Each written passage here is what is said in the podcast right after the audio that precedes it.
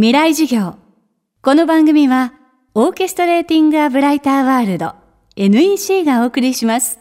未来授業木曜日チャプター4未来授業。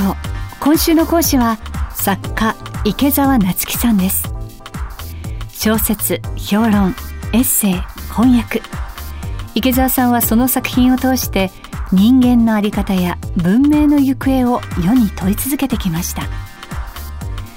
分断と対立が続く世界における知識人の存在意義とは？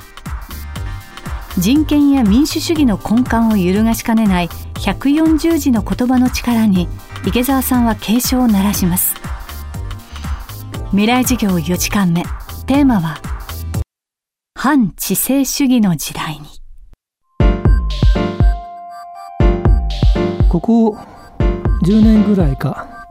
インターネットの力が広まって結局主流はツイッターになった。140字でしょ。短い。でこれは思ったらすぐ発信できる。思ったらすぐ発信できるということはそこでその言葉の重さはもうなくなるんです。知識の裏付けはいらない。それは考えたことではなくて思ったことだから。思うのは誰でもできるし誰でもする。つまりそれは知識ではなくて思想でもなくて感情なんですよ。で普通の人たちが自分の感情を非常に気軽に発信できるようになったそれが全体として何せ量がすごいから力を持つ。だけどツイッターで言われることの中身には知的な裏付けはない。でも世の中を動かしてしまう。その典型がひたすらツイッターで発信をしているトランプ大統領ですね。でこれはあのインターネットと技術が作ったもんだからいいの悪いのということはできません。ツイッターは良くないからやめましょうなんて僕だって言わない。一旦持ったもの手放せないです。だけどそのためにこの世界における知のありようがどんどん変わっていく。その意味は知っておいた方がいいと思います。かつて偉大な思想家たちが考えた上で悩んで作ってそれが多くの人たちを動かして時には一つの社会運動になった。例えば人権という言葉ができるまでにどれだけ苦労があったか。でそれでどれだけたくさんの人の不幸が防止できたか。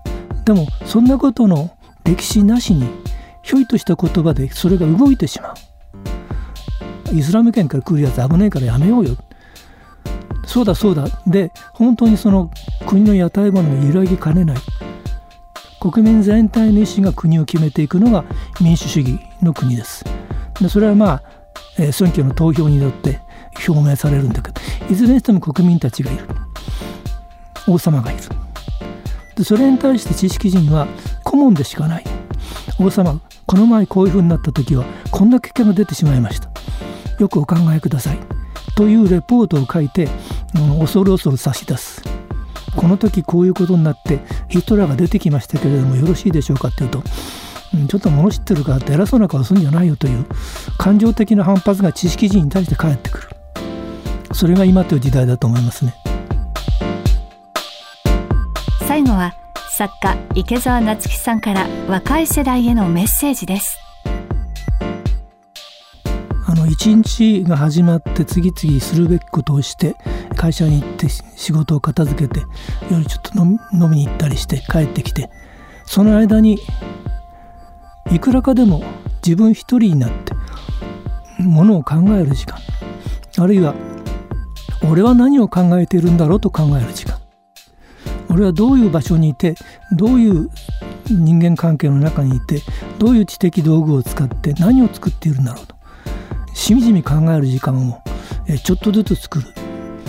でとりあえず会社で出世することボーナスの額を増やすこととは別にあるいは、えー、モテ男になることとは別に俺というものは何者なんだろうと考える。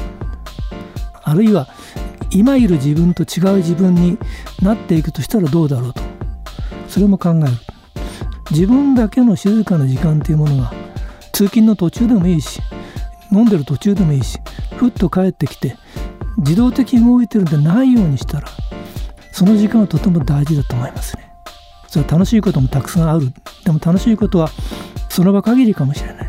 もう少し長い目で見て何ができるか何に興味が持てるか長期的なスキームがある。Twitter が短いように今日々の生活は短い時間に分断されていますからそれ全部を貫くのが自分なんだと。言ってみれば首飾りみたいなもんですよ。玉がたくさん並んでいる。一本の糸がそれを通って首飾りになってその一本の糸として自分は何なんだ切れないかっていうことを時々考えるんですね。とその先に本もあるし自分の思想も出てくるかもしれない。で世の中に対して批判的であるとすれば表明するかしないか別としてそういう批判してる自分がいるっていうことを確かめられるかもしれない。まあそんなことでやっていけたらいいと思いますけどね。今週の講師は作家池澤夏樹さん。今日のテーマは反知性主義の時代にでした。池澤さんの著書知の仕事術は集英社インターナショナル新書から発売中です。未来授業来週は写真家のアンジュさんの授業をお届けします。東日本大震災の後東北に暮らす子どもたちの夢を追いかけているアンジュさん。写真を通して見えてくる震災からの復興に迫ります未来授業この番組はオーケストレーティング・ア・ブライター・ワールド NEC がお送りしました。